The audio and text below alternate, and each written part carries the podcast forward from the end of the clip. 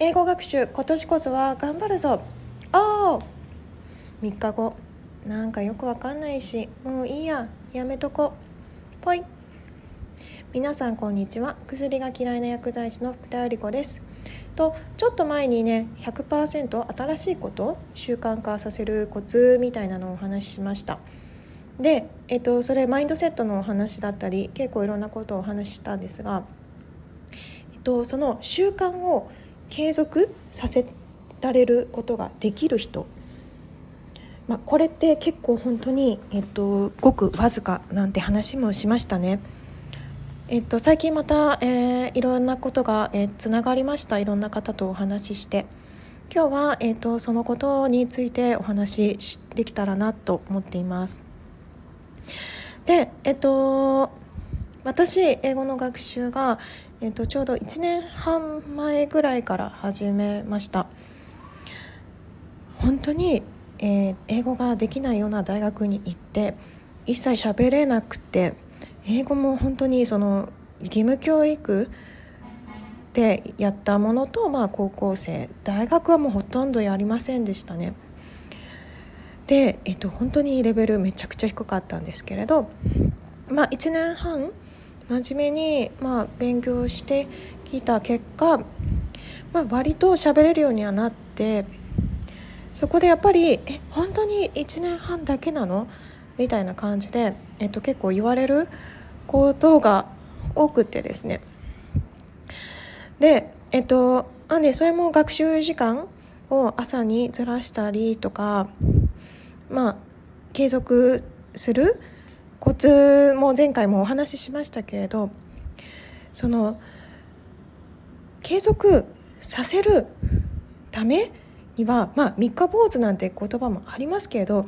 やっぱりその最初の段階でやっぱりつまずいちゃう人がすごく多いんですよ。で私1年半前英語学習と同時に、えっと、ヒンディー語勉強したなんて話もしましたけれどこれ挫折しちゃってるんですね実は。なぜかっていうとやっぱり最初の、えーと、ベーシックとなるところで、えーと、すごく難しくってなんだかよく分からなくなっちゃって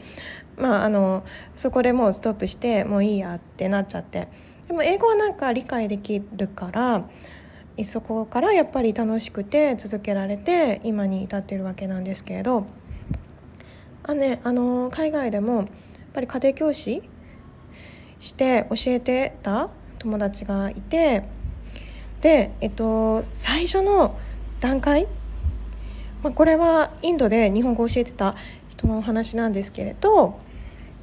あの最初の100人いたらその N1 から N5 まであるって言いました。N5 の方がより、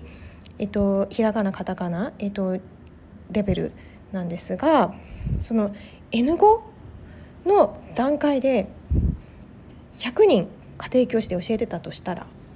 右手で数える程度しか N3 まで到達しないそうです N3 っていうのは中学生ぐらいのレベルかななんでえっとやっぱりみんなそこで最初でつまずいちゃうんですよね。で、えっと、これってデータとしてもきちんと出てるんですよ。1年間継続できる人まずまあ新しいことを始めるっていうにあたって1%だけなんです。そこに行ける行く人コンフォートゾーンから出してランニングゾーンに行ける人がまず1%そしてそこから1年間継続できる人っていうのは0.1%なんです。10分の1なんですよね。だから本当に良い習慣を継続するって難しくってや私がよく使っているデュオリンゴなんかでも「よく継続しましたね」とかってよく通知が来るんですね。そうすると世界人口のこれだけですよとかっていうのが来るんですけれどまさしくこの数字と一緒で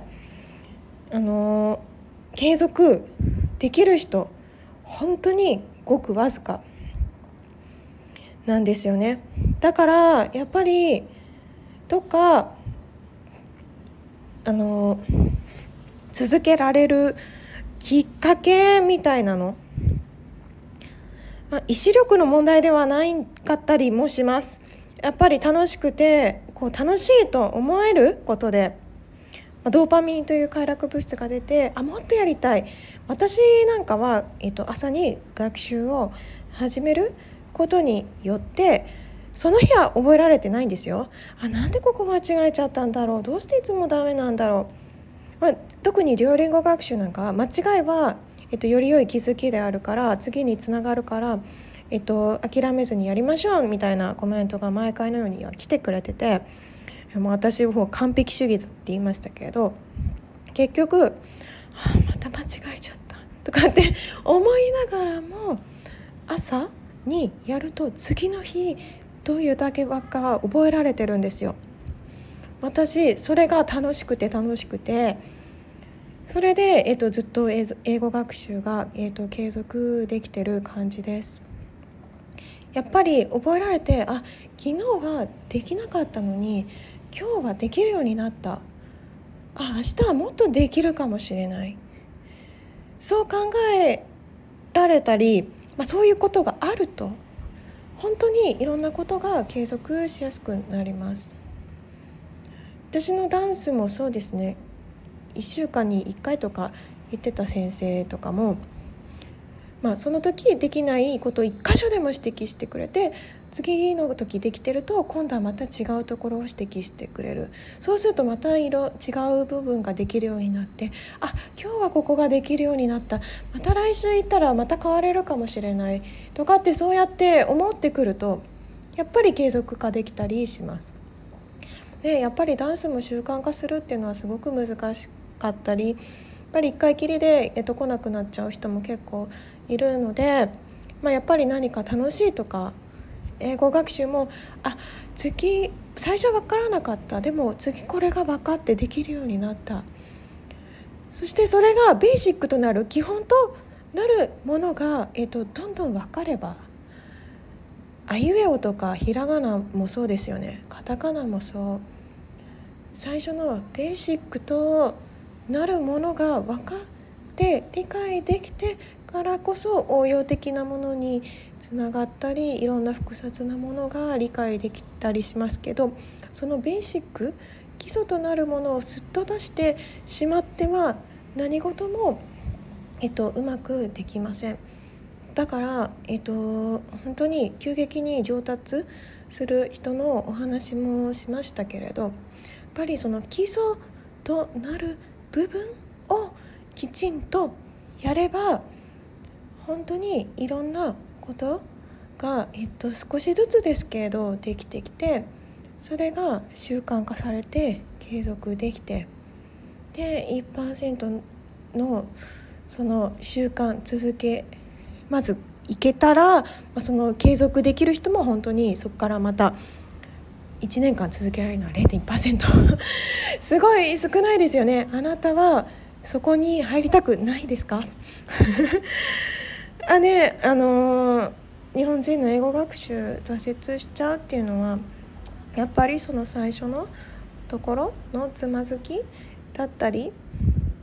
と英語学習以外においてもそうですね他の言語を当たるに当たってもやっぱり、えっと、そこでつまずいてしまうとやっぱり続けるっていうのは本当に難しくなっちゃいます。その中においてね、えっと、私結構英語でも途中でちょっとあ分かんないなって思った時がありましたその時はどうしたかっていうと違うものを試してみるんですよ。全然関係ないもの。それこそ私いろんなものに挑戦するっていうのが好きなんですがこう何か違うものに試しにやってみる。英語学習も本当にいろんなアプリを使ってちょっとつまんなくて飽きちゃって続けられなさそうと思ったら楽しいものに自分が楽しいと思えるものに切り替えてみました。したらそれがすごく楽しくてそれをちょっと続けてみるんですよ。そうすると、えっと、そのつまんなくなっちゃったアプリに、えっと、ちょっとしてから戻ってくるとあなんだこんなことで分かんなくたけど今なんか分かるなっていう。これ結構あのもしつまずいちゃってる人がいたらあの試してみてください。これもねあのやっぱり本を読むことによっていろんなものことにいろんな視点から見るっていうことがとっても重要でそれが、えっと、どこかまた違うところでつながりますよっていうことを、えっと、きちんと学んで、えっと、そして、えっと、私もそれで本当に継続できています。何かこうやっぱりつまんないわからないできないって思ったらそこで止まっちゃうんじゃなくて違うものに挑戦してみる。これ結構大切だったりします。なのでえっと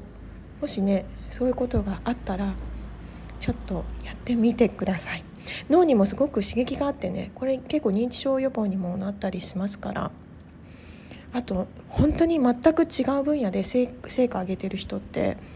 本当にいろんなことに挑戦されてて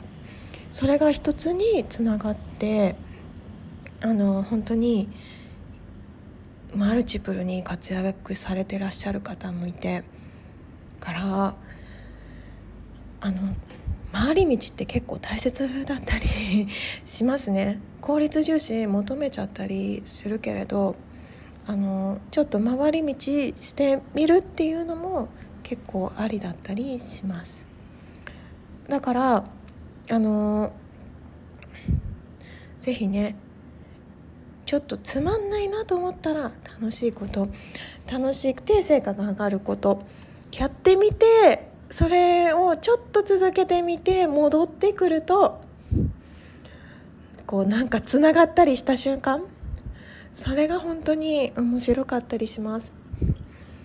だから、えっと、そこでまあ諦めないでヒンディ語も諦めちゃったんですけどね。あのきっとこれは何かにつながるかなと思ってます。あの決して無駄ではなかった。あの結構効率重視で私も生きてきた面があるんですけれどやっぱり回り道とかってとっても大切だったりします。心にもね、えーと、回り道することで余裕が持てたりもするので。なんでまあ1%その継続している習慣している人がやっていることとはっていう本もたくさん読みました。どうしたらこの1%の人ができること習慣化継続できる人ってどういう特徴があるんだろうっていうことも学んでま私もそれを一つずつ実行してみました。えーと、一応ね、えー、この配信を事前に収録したものがあったんですがちょっと,、えーと、その内容を今変えて、えーと、新しく撮ったものを、えー、配信して終了のつもりだったんですが が えっと最後にやっぱりどうしても話したいことがあって、えっと、それを最後に、えっと、終了にさせていただきます。まあ、1%習慣化してる人がやってることの中にも当てはまるものでと2022年の12月から書き始めたノートの記事の中で、えー、話さなあの公開できなかった内容のことを、えーと、そがあります。ちょうどまあだいぶ1年以上経ってやっといろんなことがまとまって、えっと、ちょっと難しい内容なんですけれど、まあ、それを、えー、話して、えっと、音声配信終了の予定でいますので もしよかったら、えっと、それ最後に、えっと、ぜひ聞いてみてください。えっと、今日参考にした本は、えっと、下の概要欄の方に貼っておきます。え興味があれば、ぜひ見てみてください。じゃあ次で最後です。もしよかったら最後も聞いてくださいね。このチャンネルでは皆さんから頂いた情報をもとに私の経験から感覚的なものではなくきちんとした理論根拠データに基づいた日々の生活に役立つ情報をお話ししていきます今日も良い一日をお過ごしください Have a nice day. Bye bye.